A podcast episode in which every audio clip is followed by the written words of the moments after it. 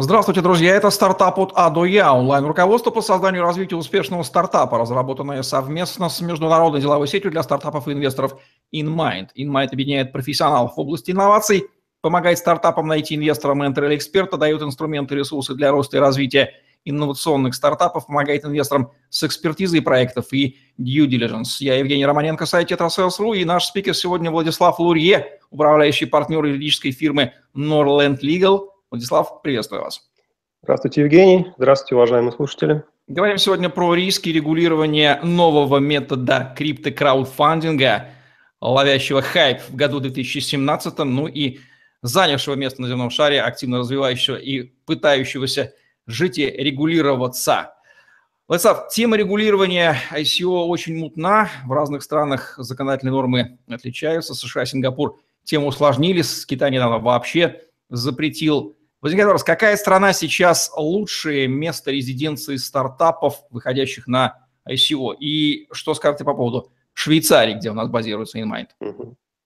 Да, ну, спасибо за вопрос, потому что это наиболее, наверное, частый вопрос, который к нам приходят клиенты, причем как э, венчурные фонды, как создать себе э, стартапы, спрашивают нас о какой-то универсальной юрисдикции, в которой было бы все, все хорошо, которая бы подходила для ICO. Поэтому, ну, наверное, первое, что мы объясняем, что не существует какой-то волшебной, лучшей со всех точек зрения юрисдикции, которую стоит выбирать всем э, проектам для проведения ICO. Существует, ну, как, как минимум три, наверное, критерия основных я бы назвал. То есть первое, да, это лояльность э, криптовалютам в целом, э, краудфандингу в виде ICO в частности. Второе – это налоговые последствия для проекта, то есть он, в общем-то, связан с тем, какая юридическая природа у токена в той или иной стороне, от этого зависит э, налоговые последствия. Ну и третье – это некая такая печать одобрения – то есть это юрисдикция, посмотрев на которую потенциальный покупатель токена понимает, да, стоит иметь дело или нет, что-то тут нечисто не, не или непонятно. Ну, с точки зрения дружественности юрисдикции, вот говорят, Азия самая такая дружественная, и вот Швейцария, вот можно ли так uh-huh. выразиться? А сам, и самые недружественные юрисдикции такие? Uh-huh. Ну, смотрите, э, там у всех на слуху, да, Сингапур и Швейцария, если можно так выразиться, это некие такие Центры децентрализации такой, э, такая шутка э, ходит в сети.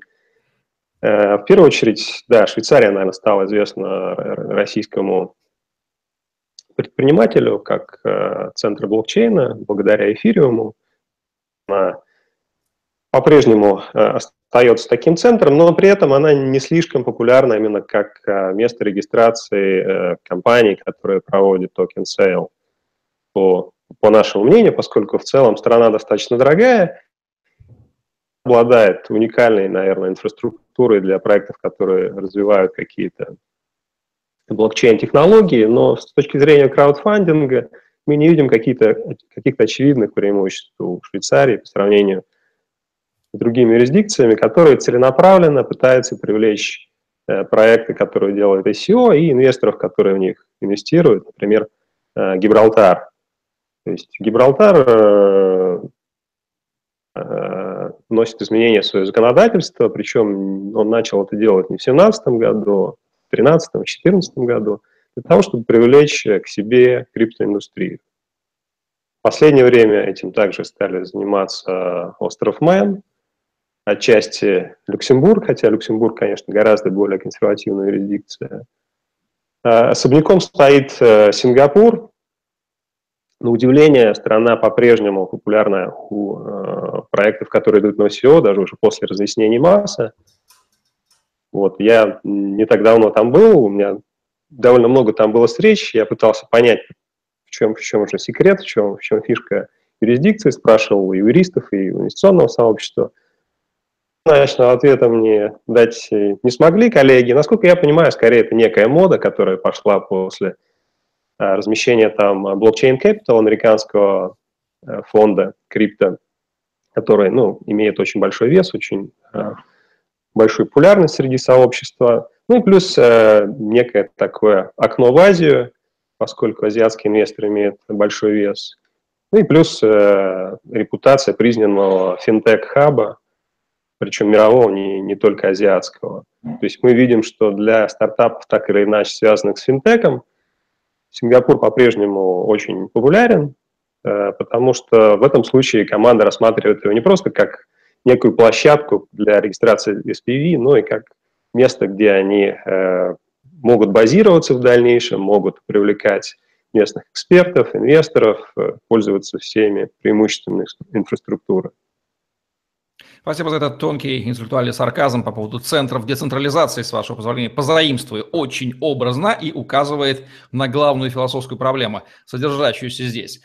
Существует ли некий чек-лист для стартапов крупными мазками по юридическим аспектам выхода на ICO? Он может быть для бизнеса, который для стартапов классического, да, и для бизнеса, который уже худо-бедно работает, вот решил в ICO войти. Давайте скажем, что нужно ему обязательно предусмотреть.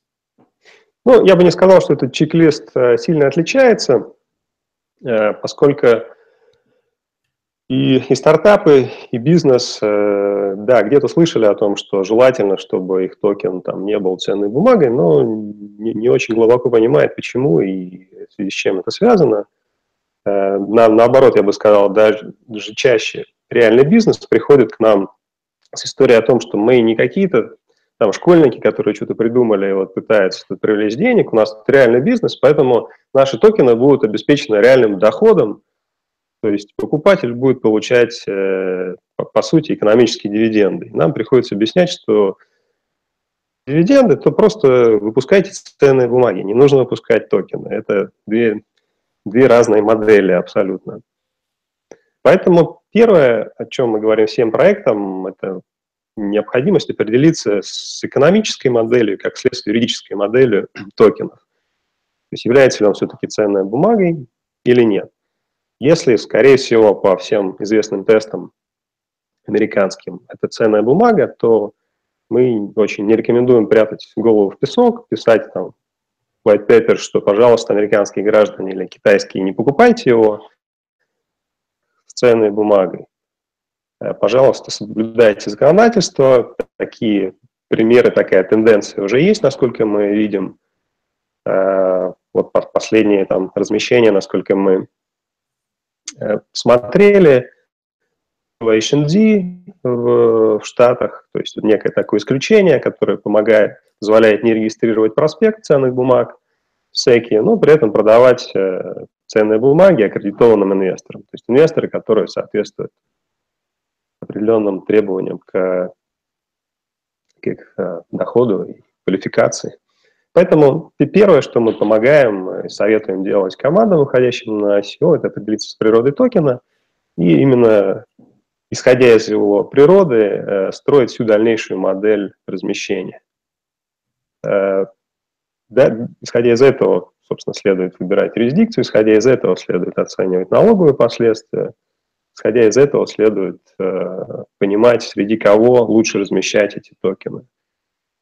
То есть если вы пытаетесь сделать, чтобы этот токен не был ценной бумагой, то нужно, соответственно, минимизировать эти риски, чтобы он был продуктовым, utility токеном, придумать ему какую-то э, внутреннюю для этой экосистемы ценность, уйти по возможности от такого массированного маркетинга – агрессивного, потому что именно это SEC отвечает как один из признаков продажи ценных бумаг. И желательно, в принципе, продавать в первую очередь среди того сообщества, которое, по идее, уже должно сложиться вокруг э, вашего стартапа, вокруг вашего проекта. Удачный пример – это проект «Синдикатор», которые решили полностью отказаться от такого полноценного краудфандинга, предпочтя, предпочтя размещение среди их э, аналитиков, которые на развитие платформы, то есть львиная доля э, токенов уйдет на поощрение тех э, людей, тех участников системы, которые развивают эту платформу, и какая-то незначительная часть на общий рынок попадет. На наш взгляд, это очень такой правильный подход, показать, что суть э, проводимого мероприятия не собрать э, энную сумму денег с кого угодно и потратить ее неизвестно на что, а суть – это собрать да, какие-то средства на доработку уже существующей платформы. Среди тех людей, которые уже пользуются этой платформой, которые будут продолжать пользоваться, и благодаря обороту этих токенов, возможно, приведут других последователей, других фанатов этой системы. Есть ли какие-то рекомендации по поводу самой удобной организационно-правовой формы юридического лица для проведения ICO, и в том числе и про офшорную юрисдикцию тоже. Давайте затронем. Нужно ли туда угу. смотреть?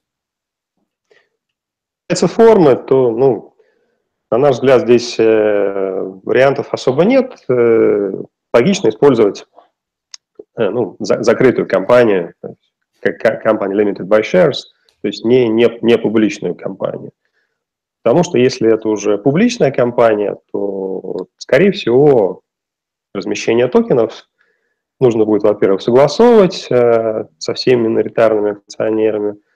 Во-вторых, на, наличие обращающихся токенов, даже если это не ценные бумаги, на мой взгляд, по некой своей бизнес-логике противоречит э, публичному обращению, размещению ценных бумаг этого открытого общества. То есть есть некие такие две группы э, мелких держателей, там, токенов, ценных, бумаг, которые будут пытаться каким-то образом влиять на общество, э, оказывать на него какое-то воздействие. На, на мой взгляд, следует определиться, по какому пути вы идете. Либо размещаете, вы публичная компания, вы размещаете свои акции, либо вы не публичная компания, вы размещаете токены, дорабатываете свой продукт, э, выкупаете эти токены через buyback, либо каким-то образом иначе – и выходите уже на биржу полноценную, классическую, и размещаете там в ходе IPO, становитесь публичной компанией.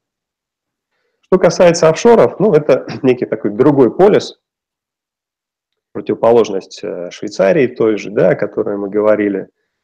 То есть от э, такой полной прозрачности к полной, ну, я бы сказал, непрозрачности. То есть есть примеры удачных SEO э, компаний, которые проходят э, на базе компании, э, зарегистрированной в офшоре. Вот проект «Голос», к примеру, если я не ошибаюсь, они в Белизе регистрировали своего э, токенизатора. Технически юридически возможно, но для инвестора это некий такой признак, что ну, здесь нет некой гарантии одобрения, что ли, от, от сообщества, включая вот, регулятора соответствующей юрисдикции данного проекта. Поэтому ну, мы бы рекомендовали так э, осторожно относиться к таким прям совсем классическим офшорам, хотя, на наш взгляд, нет препятствий э, проводить ICO в каких-то нейтральных странах типа Кипра, которые вроде бы как уже не офшор формально, но и в котором нет ни, никакого специального законодательства применительно к криптовалютам. Не знаю, кто придумал аббревиатуру ICO, но, безусловно, он был не бесталанным маркетологом, поскольку аналогия с IPO понятным игрокам индустрии, безусловно, прослеживается. Ряд экспертов считает, что это сравнение некорректно чуть менее чем полностью. Что вы думаете по поводу этой аналогии? Ну, мы скорее склонны согласиться с этими экспертами, которые считают, что такое сравнение некорректно. Мы думаем, что причиной появления скорее простота употребления э, этой аббревиатуры, чем ну, отражение экономической и юридической сути этого мероприятия. А, что такое SEO? По сути, это краудфандинг, который просто нашел некую удобную для него цифровую оболочку. То есть это молодая компания, у которой продукт находится в стадии разработки, либо там, в стадии самого начального роста, которой нужны деньги для его доработки, расширения, масштабирования, выхода на рынок. Э, как правило, это абсолютно не публичная компания. Ну, продолжение того, о чем мы только что говорили.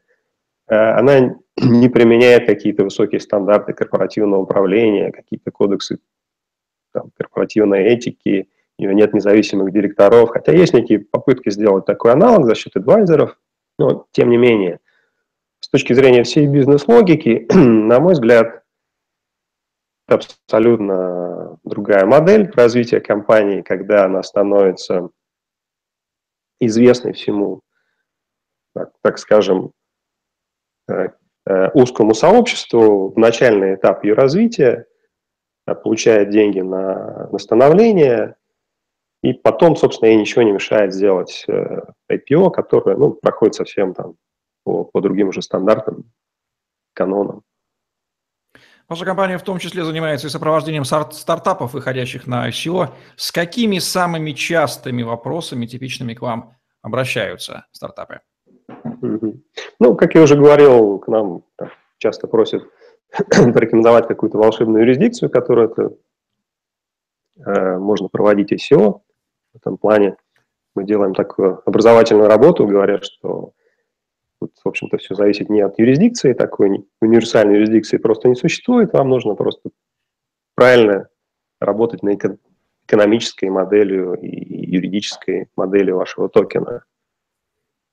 А другие вопросы, собственно, как, э, как провести прессию, что это такое, как, как, как оно бывает.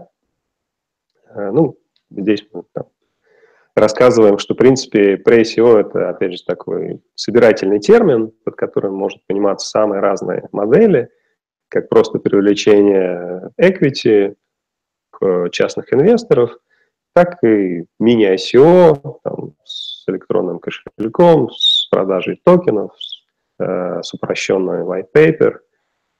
Э, в общем, этот вопрос часто волнует, потому что, ну, многие команды хотят получить какое-то фондирование для проведения собственного качественного ICO, для привлечения инвесторов.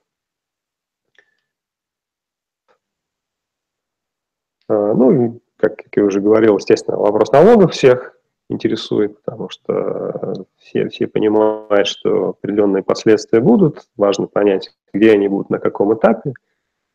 То валюты, на этапе ее конвертации, на этапе ее операционный бизнес. Здесь, как правило, сотрудничаем с кем-то из коллег, из э, узких налоговых специалистов. Ну, это, наверное, основные вопросы. Когда вы делаете due diligence uh, white paper этих стартапов, на что вы обращаете внимание в первую очередь? Поделитесь с инвесторами, которые тоже пытаются их читать. Не все понимают и не знают, куда смотреть. На что им обязательно нужно смотреть uh, в этих документах? Mm-hmm. Да, это интересный момент. Э, поскольку если на первоначальном этапе такого хайпа ICO инвесторами были э, ну, какие-то непрофессиональные частные инвесторы, люди, которые просто инвестировали в свои собственные накопления, то сейчас мы видим, что рынок профессионализируется, институт профессионализируется, на него выходят фонды, и фонды пытаются подходить, собственно, ну, с таким же лекалом к, к стартапам, э, проводящим ICO, как они это делают классической экономики, когда к ним приходит какой-то стартап. И во многом, собственно, это правильно понятен, э, оправдан.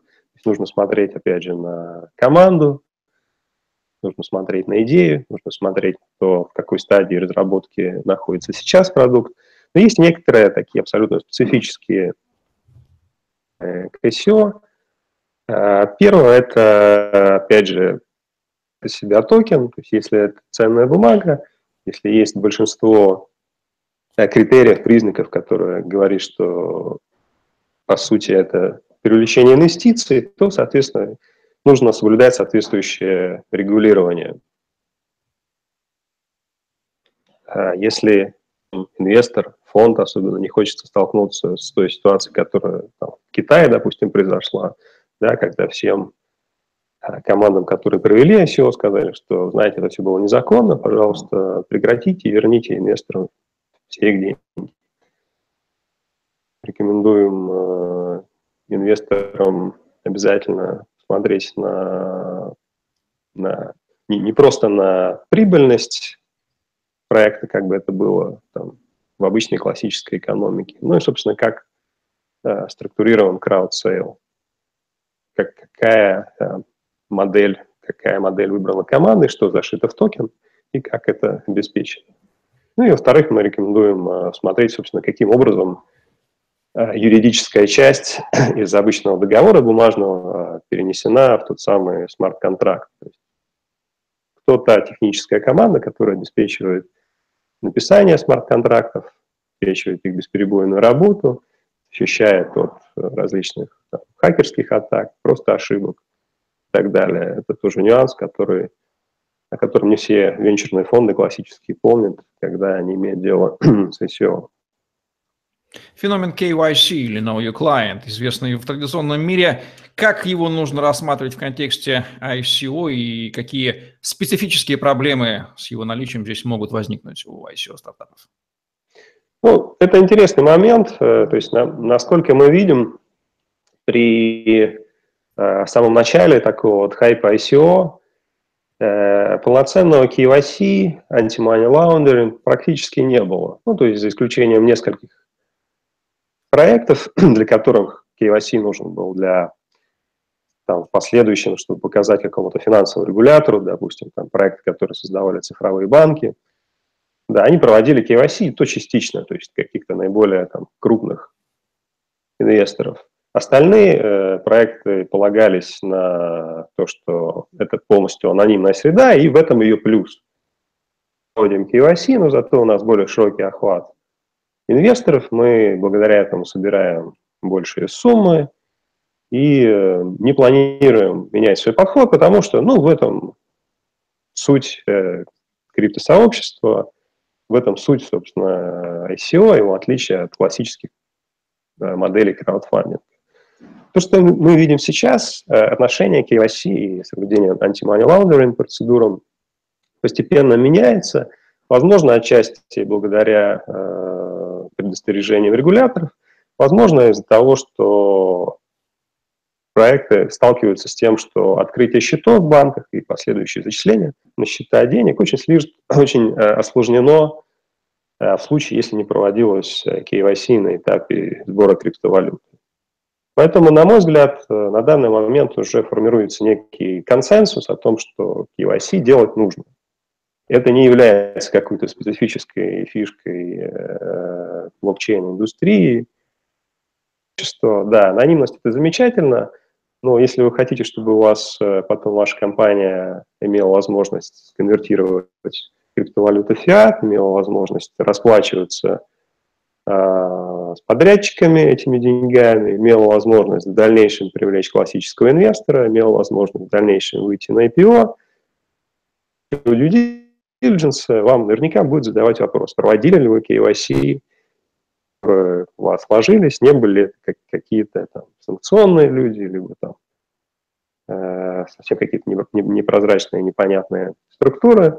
Поэтому мы видим, что потихоньку здесь консенсус складывается, что KYC делать нужно, и мы, как юристы, безусловно, всегда советуем это делать и приветствуем эту тенденцию, поскольку, на наш взгляд, это шаг к легализации э, этой индустрии, и чем раньше э, произойдет такая са- самоорганизация, чем раньше стартапы, уходящие на ICO, будут делать стопроцентный KYC, тем лучше, на наш взгляд.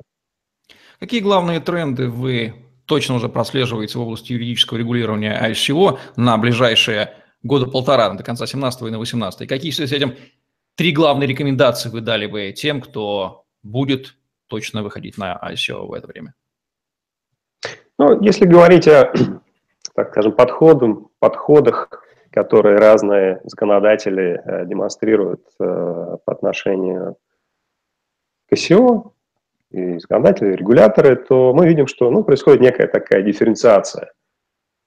В предыдущие годы э, подход был такой понаблюдать, посмотреть, э, что будет, то сейчас мы видим, что в основном а, большинство юрисдикций, которые так или иначе сопряжены с этой индустрией, э, выработали свой подход.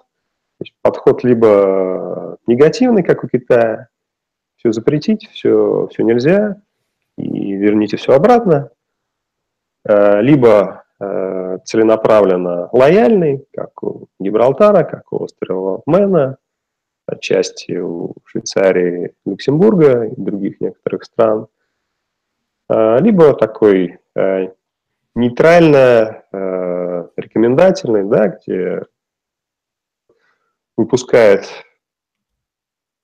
э, предупреждение для инвесторов о том, что да, оборот криптовалюты не запрещен, но поскольку есть некий правовой вакуум, поскольку выпуски не проходят через регистрацию регулятора, покупка, инвестиции в такого рода объекты, юридической точки зрения сопряжено с определенными юридическими рисками. Э, ну и мы видим, что происходит, опять же, некая профессионализация с точки зрения допуска к обороту таких инструментов.